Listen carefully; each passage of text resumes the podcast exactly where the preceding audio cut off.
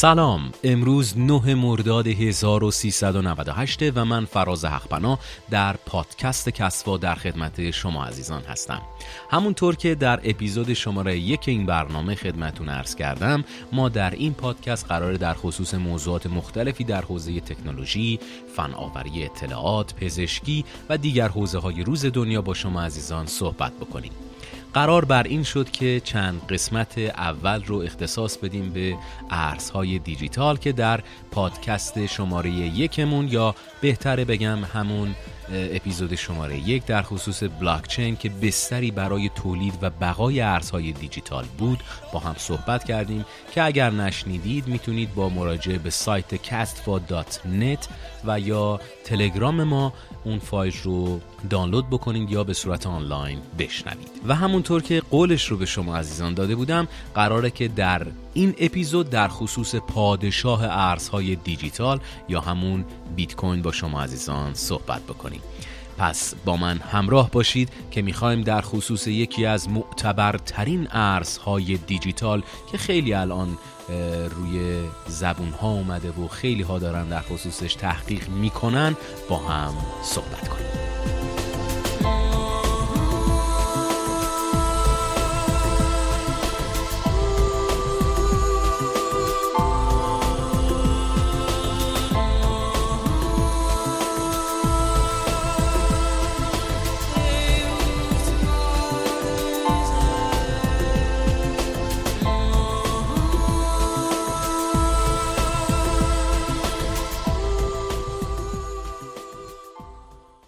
به اپیزود شماره دو کستفا با موضوع بیت کوین خوش اومدید.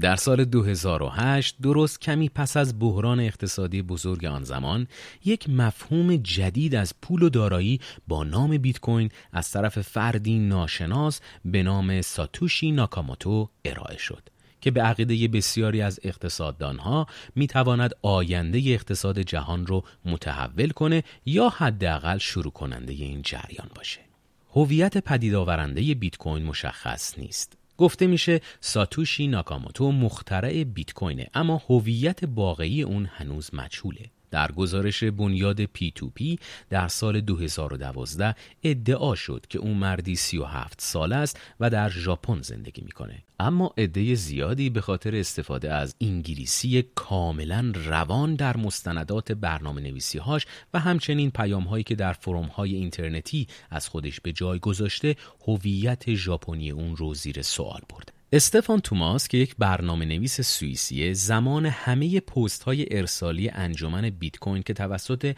ناکاموتو منتشر شده رو اومد بررسی کرد و دید ناکاموتو هیچ پستی تا به حال بین ساعت پنج صبح تا یازده ظهر به وقت گرینویچ ثبت نکرده. از اونجایی که این الگو حتی در روزهای شنبه و یکشنبه که تعطیلات خارج از کشور هم هست تکرار شده حدس می‌زنن که ناکاموتو در این بازه زمانی خوابه. و با توجه به منطقه زمانی که بهتون گفتم این منطقه زمانی مربوط میشه به بخشهایی از آمریکای شمالی و یا مرکزی. خیلی جالب هم هست که بدونید گفته میشه که ناکاموتو خودش دارای حدود یک میلیون بیت کوینه. که در زمانی که الان دارم باتون صحبت می‌کنم و این برنامه داره ضبط میشه حدود ده میلیارد دلار دارایی ایشونه. به زبان ساده بیت کوین یک ارز و پول دیجیتال و همچنین یک شبکه برای پرداخت مستقیم و بدون واسطه است که از نظر حقوقی هیچ کشوری اون رو به عنوان پول قانونی به رسمیت نشناخته. بیت کوین یک ارز فیزیکی و لمس پذیر نیست. چیزی که بیت کوین رو از دیگر پولهای پیش از خودش متمایز می‌کنه غیر متمرکز بودن اونه غیر متمرکز بودن یعنی اینکه هیچ کس نمی‌تونه به تنهایی کنترل شبکه رو به دست بگیره و هیچ کس مالک اون نیست هیچ بانکی، مؤسسه‌ای، نهادی و دولتی بیت کوین رو کنترل نمی‌کنه. به این نوع شبکه میگن همتا به همتا. همتا به همتا نام گونه ای از معماری شبکه های رایانه که در این نوع شبکه رایانه های کارده و کارخان هر دو در یک سطح کار می‌کنن. به این مفهوم که هر رایانه می‌تونه از اطلاعات رایانه دیگه استفاده کرده یا به رایانه دیگر اطلاعات بفرسته.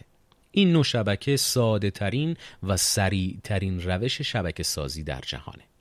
پس تراکنش های بیت کوین مستقیما و بدون واسطه بین کاربراش انجام میشه و تبادل میشه میلتون فریدمن اقتصاددان، آماردان و نویسنده امریکایی بود که به مدت بیش از سه دهه در دانشگاه شیکاگو تدریس می‌کرد. کارهاش در زمینه اقتصاد کلان، اقتصاد خرد، تاریخ و آمار اقتصاد بود. در سال 1976 هم نوبل اقتصاد رو دریافت کرد. چرا این شخصیت رو بهتون معرفی کردم؟ چون فریدمن در سال 1999 یعنی تقریبا ده سال قبل از تولد بیت کوین طی مصاحبه ای در خصوص کم شدن قدرت دولت ها با استفاده از اینترنت و به وجود اومدن یک سیستم پولی الکترونیکی صحبت کرد و اون رو پیش بینی کرده بود با هم صحبتاش رو میشنویم So that I think that the internet is going to be one of the major forces for reducing the role of government. The one thing that's missing, but that will soon be developed, is a reliable e-cash, a method whereby on the internet you can transfer funds from A to B without A knowing B or B knowing A. The way in which I can take a $20 bill and hand it over to you, and there's no record of where it came from. And you, you may get that without knowing who I am. That kind of thing will develop on the internet, and that will make it even easier for people to use the internet. Of course, it has its negative side. it means that uh, the gangsters, the people who are engaged in illegal transactions will also have a easier way to carry on their business. یک مثال خیلی ساده و تقریبا قلقلک آمیز براتون بزنم اگر در سال 2010 که قیمت هر واحد بیت کوین حدود 10 سنت بود معادل هزار دلار بیت کوین می خریدید امروز بیش از چهل میلیون دلار سرمایه شما بود. آگاهی عمومی درباره بیت کوین در سال 2017 که قیمت هر واحد از این ارز دیجیتال به 20 هزار دلار رسید تا حد بسیار بالایی افزایش پیدا کرد.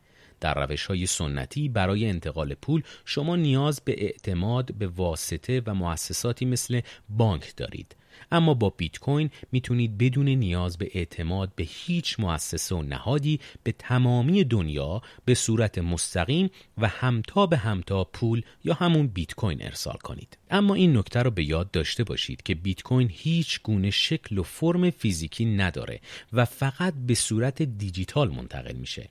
از بیت کوین می‌تونید همانند پول رایج برای خرید کالا، تبادل اطلاعات و انتقال پول و همچنین مانند طلا برای سرمایه گذاری استفاده بکنید. خیلی ها این سوال براشون پیش اومده که بیت کوین پشتوانش چیه؟ بیت کوین هیچ پشتوانه ای نداره.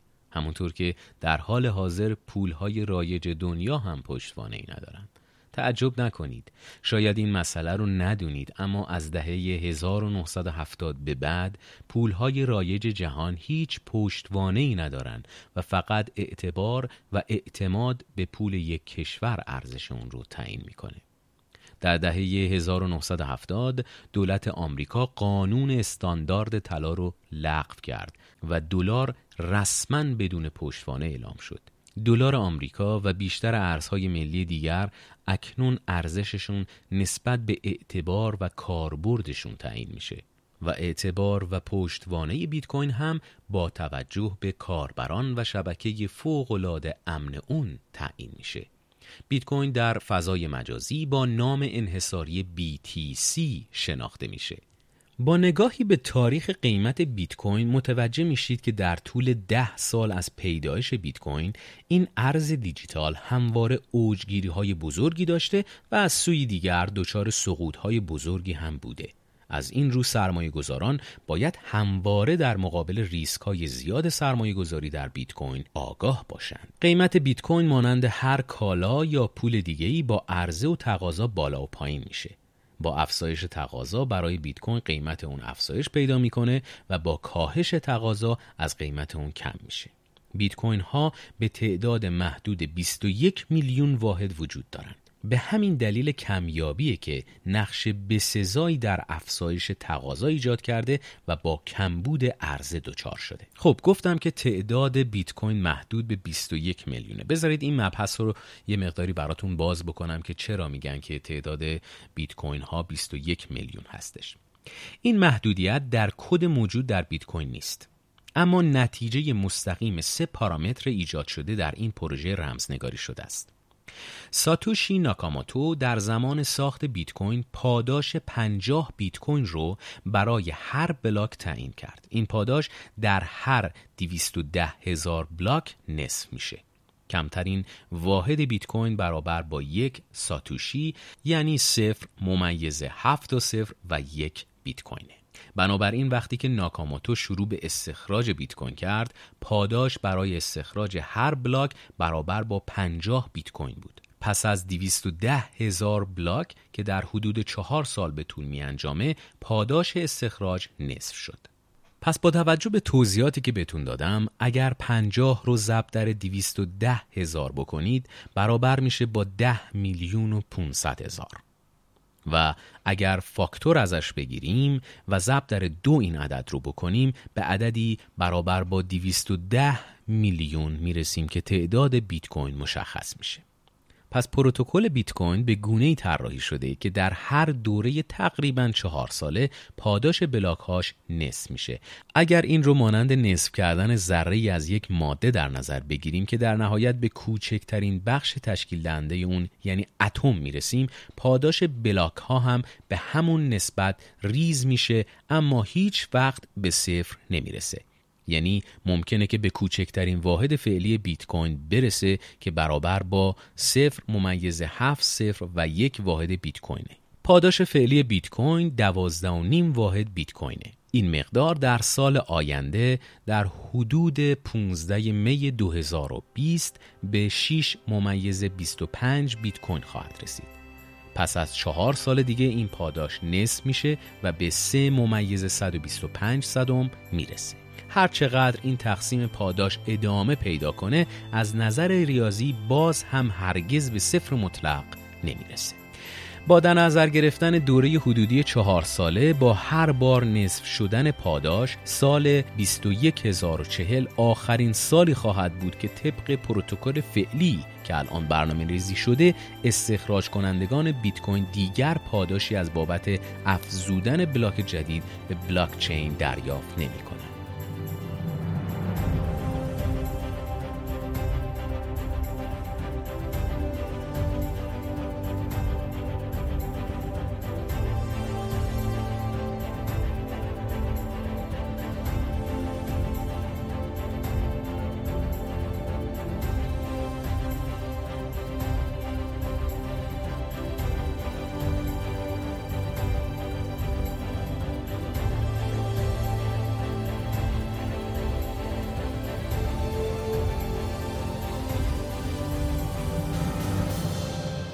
بیت کوین ها چند ویژگی عمده دارند. یکی تمرکز زدایی اونهاست. مهمترین مشخصه بیت کوین غیر متمرکز بودن اونهاست. همانطور که گفتم هیچ فرد حقیقی یا حقوقی خاصی کنترل شبکه بیت کوین رو در دست نداره. بیت کوین توسط هر کسی که به شبکه وصل بشه کنترل میشه. هر کس در هر جای دنیا می‌تونه با کامپیوتر خودش به شبکه بیت کوین متصل بشه و برای کنترل شبکه حق رأی داره. این ویژگی باعث شده تا افرادی که به نهادهای مالی اعتماد ندارن جذب این شبکه بیت کوین بشن. در روش سنتی بانک یا نهاد مالی وظیفه تایید تراکنش ها رو بر عهده داره. این یعنی که امکان جلوگیری و کنترل تراکنش ها توسط اون نهادها انجام میشه. اما در بیت کوین از هیچ تراکنش صحیحی جلوگیری به عمل نمیاد. ویژگی دومی که بیت کوین داره محدودیت واحدهای بیت کوینه. برخلاف پولهای رایج مانند دلار، یورو، ریال که به تعداد نامحدود چاپ و توسط دولتها صادر میشه، تعداد واحدهای بیت کوین محدوده. که درباره این موضوع هم مفصل باتون صحبت کردم. در پروتکل بیت کوین مشخص شده که بیت کوین ها محدوده و تعداد اونها فقط 21 میلیون واحده.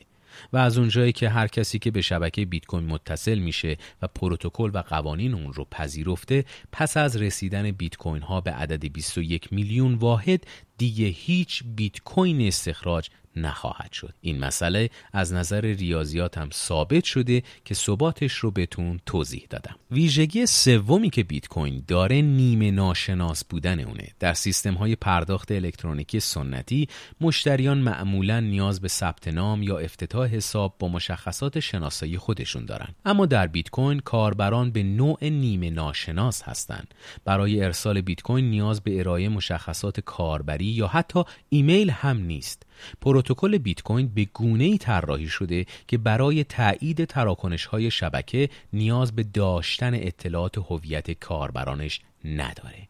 در بیت کوین هر کاربر با کیف پول خودش شناسایی میشه و نه با مشخصات هویتی خودش که مشخصه کیف پول یک عدد هش شده است و قابل برگشت و قابل شناسایی هم نیست. تراکنش های بیت کوین شفاف هستند. یعنی هر کسی که بخواد می‌تونه یک تراکنش رو پیگیری کنه. اما نه به این معنی که اطلاعات هویتی اون شخص رو بشه. فقط تنها می‌تونه بدونه که از چه آدرسی چه مقدار بیت کوین به آدرس دیگه ای رفته. با این حال صرافی های بیت کوین برای جلوگیری از فعالیت های مجرمانه اقدام به احراز هویت از کاربران خودشون کردند. تا در صورت بروز هر جرم با بیت کوین هایی که خرج یا فروخته شده بتونن اون رو از طریق مراجع قانونی پیگیری کنن. به همین جهت بیت کوین روش خوبی برای جرائم یا پولشویی محسوب میشه. با این حال پیگیری جرائم انجام شده با بیت کوین غیر ممکن نیست. یکی از نمونه های موفق در این زمینه کشور ژاپنه. در ژاپن که حجم معاملات میلیارد دلاری بیت کوین و ارزهای دیجیتال در آن صورت می‌گیره دولت توانسته با ثبت صرافی ها و ارسال بخشنامه های مالی به اونها از بروز پولشویی کلاهبرداری جلوگیری بکنه. یعنی اینکه اگر احساس کردند که در یک مقوله پولشویی یا جرمی انجام شده یک نامه رسمی و قضایی ارسال می‌کنن به صرافی های دیجیتال و از اونها می‌خوان که اطلاعات هویتی مثلا این آدرس ولت رو در اختیارشون قرار بدن. طبق تحقیقات مؤسسه بزرگ آسیایی پرونده های مشکوک به پولشویی مربوط به ارزهای دیجیتال در ژاپن نسبت به پولشویی با ارزهای سنتی مانند دلار مانند یورو در انبار کاهه یعنی اینقدر کمه. به گزارش این بنیاد طبق آمار رسمی اداره پلیس ژاپن از آوریل تا دسامبر سال 2017 صرافی های ارز دیجیتال 669 مورد مشکوک به پولشویی رو گزارش دادن. این در حالیه که در همون سال یعنی 2017 جمعا حدود 400 هزار گزارش پولشویی با ارز رایج توسط پلیس بررسی شده و اعلام شده. یعنی شما ببینید که چقدر می‌تونه این نوسان داشته باشه. 669 مورد کجا؟ 400 هزار مورد کجا؟ ویژگی چهارمی که بیت کوین داره تغییر ناپذیر بودن اونه. یعنی چی؟ یعنی هنگامی که یک تراکنش بیت کوین انجام شد دیگه قابل برگشت نیست. در سیستم های سنتی می توان تراکنش ها رو دستکاری کرد اما زمانی که یک تراکنش در بیت کوین ثبت بشه اون تراکنش برای تمام اعضای شبکه ارسال میشه و به عنوان ثبت شده در شبکه قرار می‌گیره. از این رو دیگر هیچ کس نمی‌تونه اون تراکنش رو برگردونه. در خصوص این موضوع در پادکست شماره یکمون کاملا توضیح دادم که اگر نشنیدید می‌تونید همونطور که گفتم با مراجعه به سایت www.catsfa.net اون رو بشنوید که در خصوص این موضوع کاملا توضیح دادیم که موضوع بلاکچین هست. حالا می‌خوایم ببینیم که چطوری اصلا میشه بیت کوین رو به دست آورد. بیت کوین ها عموما از راه فعالیت های استخراج یا همون دستگاه های ماینینگ که همانند فرایند پردازش تراکنش های بیت کوینه به دست میاد که این امر مستلزم در اختیار داشتن سخت افزارهای فوق العاده قدرتمند هست که اصطلاحاً بهش ماینر میگن. از اونجایی که بیت کوین یک ارز غیر متمرکزه و برای ادامه بقا نیاز به توضیح و تایید تراکنش ها به صورت غیر متمرکز داره استخراج یک نوع فرایند رقابتی است که در پروتکل بیت کوین به منظور ایجاد انگیزه برای پایداری شبکه و تولید بیت کوین جدید طراحی شد. در این عملیات برای ثبت یک بلاک در بلاکچین کامپیوترها یا همون ماینرها باید طی فرایند پیچیده ریاضی معاملات ریاضی رو حل کنند و هر کس که زودتر به جواب برسه بیت کوین تولید شده رو به عنوان پاداش برمیداره. این کار نیازمند داشتن سیستم های سخت افزاری فوق قدرتمند و برق بسیار بالاست. به منظور حفظ شبکه و تأخیر در تولید واحدهای جدید بیت کوین استخراج بیت کوین به مرور زمان سخت تر و سخت تر میشه و پاداش استخراج ها هم همونطور که بهتون توضیح دادم کمتر و کمتر. در حال حاضر هر ده دقیقه دوازده بیت کوین تولید میشه. تا کنون بیش از 17 میلیون واحد بیت کوین استخراج شده و همونطور هم که توضیح دادم پیش بینی میشه که استخراج تمام واحدهای بیت کوین تا سال 21040 طول خواهد کشید. روش دومی که شما می‌تونید بیت کوین به دست بیارید خرید از طریق صرافی هاست. نه صرافی های فیزیکی یک سری سایت های اینترنتی در اینترنت هستند که به عنوان و به نام صرافی شناخته شدن صرافی ارزهای دیجیتال که شما با مراجعه به اونها می‌تونید پول خودتون رو بدید یعنی به صورت آنلاین پرداخت مالی داشته باشید که در ایران هم هست و در خارج از کشور هم هست و شما می‌تونید از اونها بیت کوین بخرید. روش سوم به دست آوردن بیت کوین از طریق بخت آزماییه که در خیلی از سایت های قمار در ازای اینکه اون فرد برنده میشه به کاربر مورد نظر بیت کوین داده میشه. و همینطور می‌تونید با پذیرفتن بیت کوین به عنوان وجه پرداختی در برابر کالا یا خدماتی که ارائه می‌دید بیت کوین بگیرید. پس به همین راحتی شما می‌تونید بیت کوین به دست بیارید. یک مروری بکنیم. شما به چهار روش می‌تونید بیت کوین به دست بیارید. یکی از روش ماینر یا ماین کردن و تولید بیت کوین. دوم از روش خرید از صرافی ها سوم از روش بخت آزمایی یا سایت هایی که در این زمینه کار می‌کنن و روش چهارم از طریق فروش محصولات یا خدماتتون و در قبالش دریافت بیت کوین به جای پول نقد. خب حالا که در خصوص چگونگی به دست آوردن و یا خرج کردن بیت کوین باتون صحبت کردم خوبه که مروری هم بکنیم بر روند تاثیرگذاری بیت کوین در چرخه های اقتصادی. بر اساس پژوهش هایی که دانشگاه کمبریج در سال 2017 بین 58 دهم میلیون نفر کاربر منحصر به فردی که دارای کیف پول الکترونیکی هستند انجام داده تعداد کاربرانی که به صورت منظم به خرید و فروش بیت کوین پرداختن از سال 2013 از 3000 نفر و بیش از یک میلیون نفر رشد کرده. و این نشون میده که چقدر این ارز دیجیتال تونسته جذابیت کافی رو به دست بیاره. موضوع بعدی که در مورد اقتصاد می‌تونم بهش بپردازم پذیرش توسط بازرگانانه. در سال 2015 تعداد بازرگانانی که بیت کوین رو پذیرفتن به بیش از 100 هزار نفر می‌رسه. چرا؟ چون که کارمزد کارت های اعتباری بین دو تا سه درصده اما کارمزد بیت کوین بین صفر تا دو درصده که در همین راستا در اواخر سال 2013 دانشگاه نیکوزیا که به عنوان یکی از دانشگاه ها در حوزه اقتصاد هست بیت کوین رو پذیرفت و شروع به ارائه یک برنامه و یک درس تحصیلی در مطالعه ارزهای رمزنگاری شده کرد. حوزه دیگه ای که در قالب اقتصاد می‌تونیم در مورد بیت کوین در خصوصش صحبت بکنیم پرداخت های الکترونیکیه یا اینترنت مرچنت.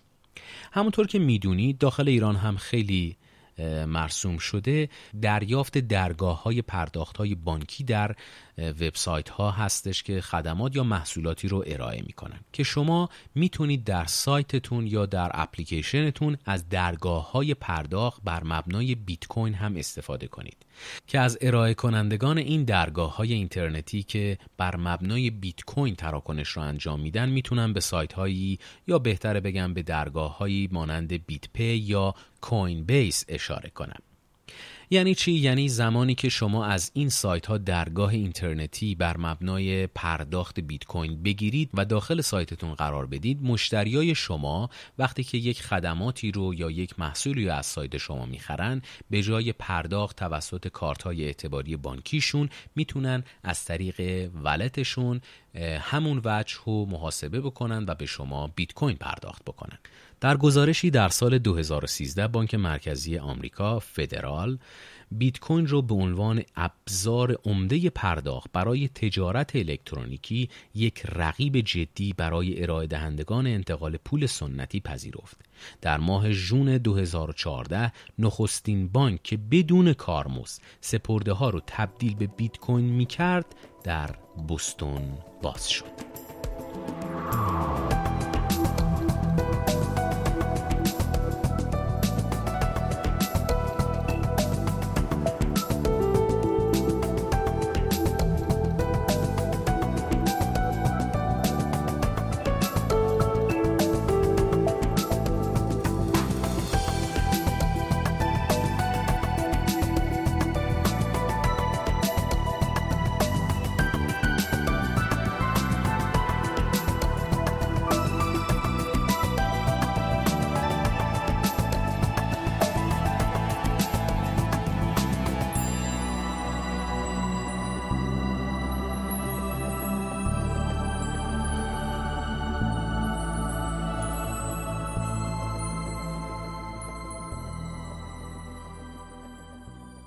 موضوع آخری که در حوزه اقتصاد می‌خوام به بیت کوین بپردازم سرمایه گذاریه.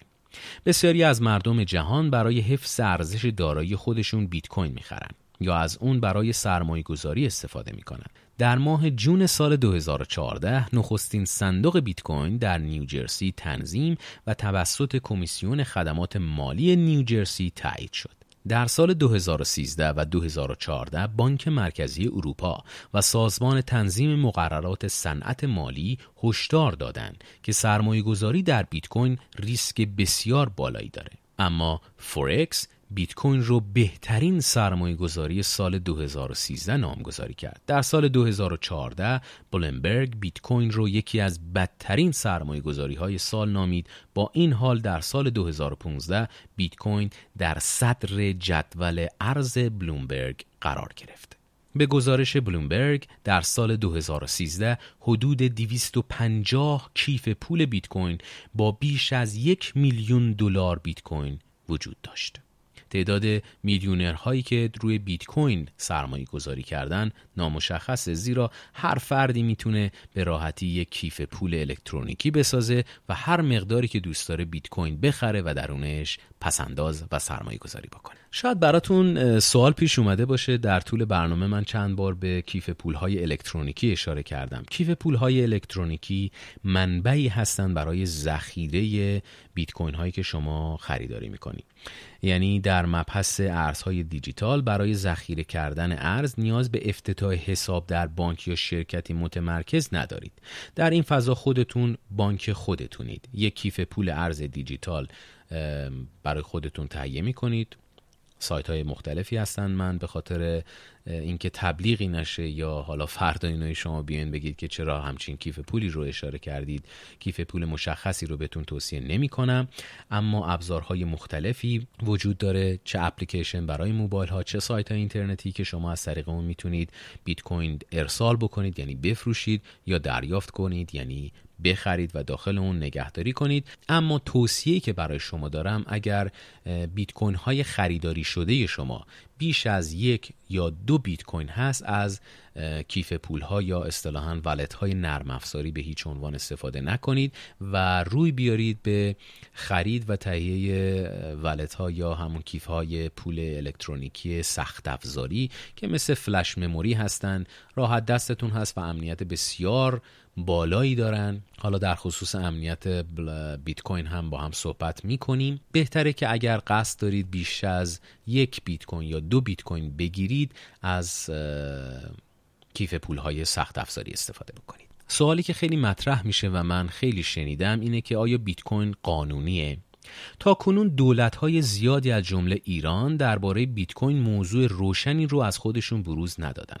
اما به صورت یک عرف بیت کوین غیر قانونی نیست.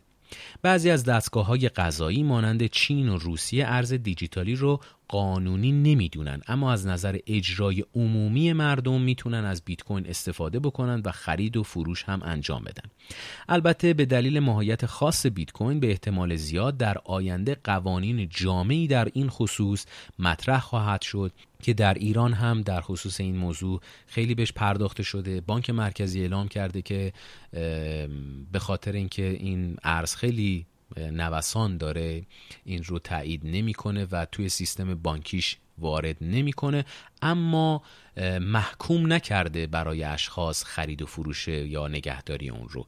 سیستم بانکی دولتی وارد خرید و فروش بیت کوین نخواهد شد. البته تا این لحظه. موضوع بیت کوین یا هر ارز دیجیتالی چون یک موضوع کاملا جدیدی هست کشورهای مختلف و دولتهای مختلف هر روز دارن این موضوع رو بررسی می‌کنن و قوانین جدیدی رو ارائه می‌کنن.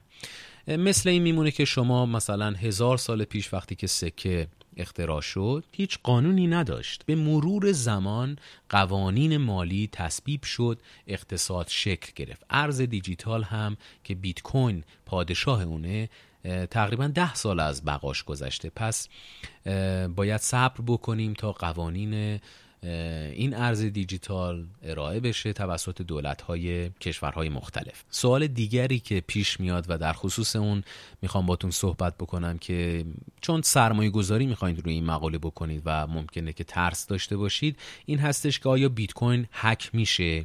امنیت بیت کوین چطوره؟ امنیت بیت کوین رو که در اپیزود شماره یکمون در مورد صحبت کردیم چون بیت کوین بر روی بستر بلاکچین انجام میشه بستری بسیار امن هست. اما در مورد هک کردن. از دیدگاه تئوری هر شبکه‌ای یک راه نفوذ داره که بیت کوین هم از این قاعده مستثنا نیست. روی کاغذ هر نوع رمزگذاری قابل شکستنه. اما میشه گفت که هک کردن شبکه و دوباره خرج کردن در بیت کوین با توجه به گستردگی فعلی که الان اون داره غیر ممکنه. شبکه اصلی بیت کوین تا حالا هک نشد و احتمالا این اتفاق هم هیچ وقت تا ابد رخ نخواهد داد. اما کیف پول ها و صرافی هایی که بیت کوین رو خرید و فروش می‌کنن امکان هک شدنشون زیاده. تا به حال چندین هک بزرگ در این زمینه رخ داده اما خود شبکه بیت کوین تا کنون هیچ مشکلی از نظر امنیتی براش رخ نداده. این موضوع رو می‌تونم با یک مثال براتون بگم. سایت های اینترنتی نرم افزارهای موبایل یا اینترنتی بارها شنیدید که هک شدن. اما تا حالا شنیدید که اینترنت هک بشه یعنی همون بستر اینترنت هک بشه. خب امیدوارم که این برنامه تونسته باشه به سوالات شما در حوزه ارز دیجیتال مخصوصا پادشاه ارز دیجیتال بیت کوین پاسخ داده باشه. سعی کردم در طول برنامه کلیه موضوعاتی که می‌خواستم بهش بپردازم رو به زبان خیلی ساده براتون مطرح بکنم. همینطور شما اگر تمایل داشته باشید که اپیزود شماره یکمون رو هم بشنوید که در موضوع بلاکچین بهش پرداخته شده که بستری برای تولید و بقای ارزهای دیجیتال هست. می‌تونید با مراجعه به سایت www.castfa.net یا مراجعه به شبکه ما در تلگرام به آدرس ادسان کستفا اون رو بشنوید و دانلودش بکنید.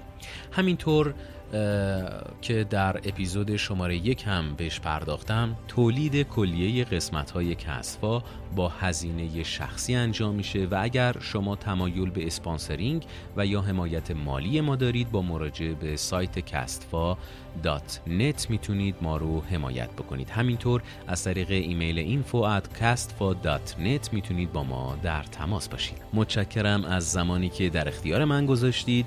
امیدوارم که تونسته باشم در این برنامه اطلاعات قابل توجهی در حوزه ارز دیجیتال و بیت کوین به شما داده باشم. تا برنامه دیگر خدا نگهدار.